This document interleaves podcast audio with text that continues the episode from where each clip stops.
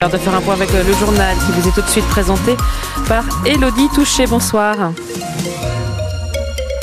Bonsoir. On n'écrit pas la Constitution seulement pour le présent, mais d'abord et surtout pour l'avenir. Déclaration du ministre de la Justice en ouverture cet après-midi des débats au Sénat sur l'inscription de l'IVG dans la Constitution. Des débats mouvementés pour un vote crucial et très incertain. Les élus LR et centristes contestent notamment la formulation du texte Philiba en tête.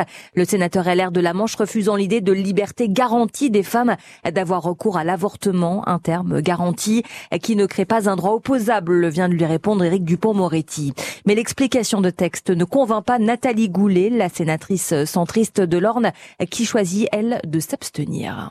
Je suis hostile à l'inscription de l'avortement dans la Constitution. Euh, je suis hostile à l'idée euh, de mettre dans la Constitution euh, des éléments de société. Si on doit mettre quelque chose, de mon point de vue, dans la Constitution, c'est d'abord la lutte contre la fraude et l'évasion fiscale. Donc, si vous voulez, si on commence à mettre euh, nos problèmes de société dans la Constitution, on va en faire un catalogue. En plus, je pense que ça pose un risque euh, législatif pour la, la, loi Veil. Donc, si vous voulez, sur le principe de l'inscription, je ne suis pas favorable. Par ailleurs, compte tenu des risques et des errements d'un certain nombre de pays en ce qui concerne le droit des femmes et par solidarité pour les femmes, je ne peux pas être hostile. Donc, si vous voulez, je ne suis pas favorable intellectuellement à l'inscription, mais d'un point de vue de solidarité avec les femmes, je ne peux pas m'y opposer. Voilà. Donc, moi, je, je, en bonne centriste, je m'abstiens. J'ai une abstention qui est réfléchie. Voilà. Et avant le vote du Sénat, les parlementaires, les républicains de la Manche sont pointés du doigt par les représentants de la gauche radicale socialiste.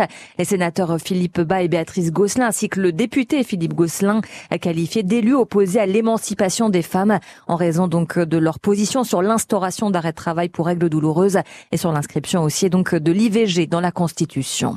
L'enquête visant Patrick Poivre d'Arvor pour violence sexuelle est élargie à trois autres femmes.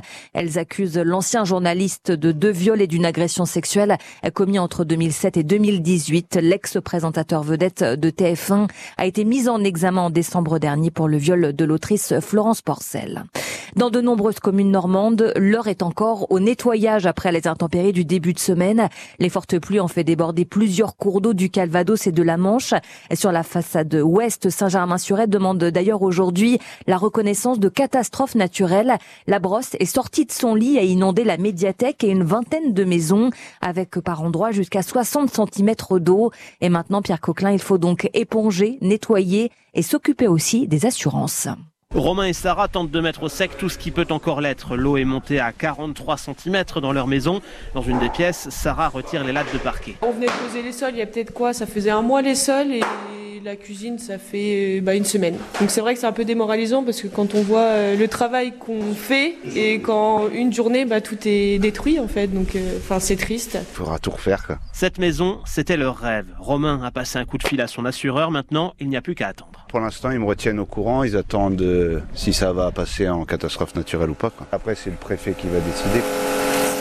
Non loin de là, Duarte tient un bar tabac et une supérette. Le jeune homme fait ses comptes en attendant l'expert. Au niveau du commerce, une perte de, on va dire, 10 000 euros. Tout ce qui est frais, un petit peu de tabac. Et dans les appartements là à côté, euh, il y a deux appartements. J'estime à peu près à 20 000, 25 000 euros ouais, de, de, travaux à faire. Certains pointent du doigt l'entretien des cours d'eau, mais comme l'explique le maire Christophe Gilles, tout est très réglementé. La loi nous interdit de curer les rivières. Ce qui serait bien, c'est qu'on ait l'autorisation de gratter un petit peu le fond du Havre pour que l'eau s'écoule plus vite. Toutes les, les millions de tonnes de tanks qui extraits toutefois des, des, havres. Maintenant, c'est fini. L'eau arrive à faire son chemin quand même, mais ça va moins vite que si c'était drainé et nettoyé. Quoi. À cause de ces intempéries, quatre habitants de la commune ont dû être relogés. Et sur le littoral du Calvados, les vents forts ont eux remué les fonds marins et décroché des centaines d'étoiles de mer qui se sont échouées sur les plages de la côte fleurie. Des images inédites à retrouver sur francebleu.fr. C'est non à une visite médicale obligatoire tous les 15 ans pour conserver son permis de conduire. Le Parlement européen rejette la proposition 323 voix contre 270 pour. Une annonce qui passe mal auprès des étudiants à partir de la rentrée prochaine. Les loyers des chambres universitaires vont augmenter 6 euros de plus en moyenne, annonce la toute nouvelle présidente du CNUS, l'instance nationale qui gère notamment le logement étudiant, une hausse qui intervient après 5 ans de gel des loyers et qui servira, dit-elle, à accélérer les, les rénovations des chambres universitaires. L'équipe de France de football féminine va tenter de décrocher ce soir le premier titre de son histoire en Ligue des Nations. La barre est haute. Les Bleus auront face à elle les Espagnols, championnes du monde en titre et numéro un au classement FIFA. Le match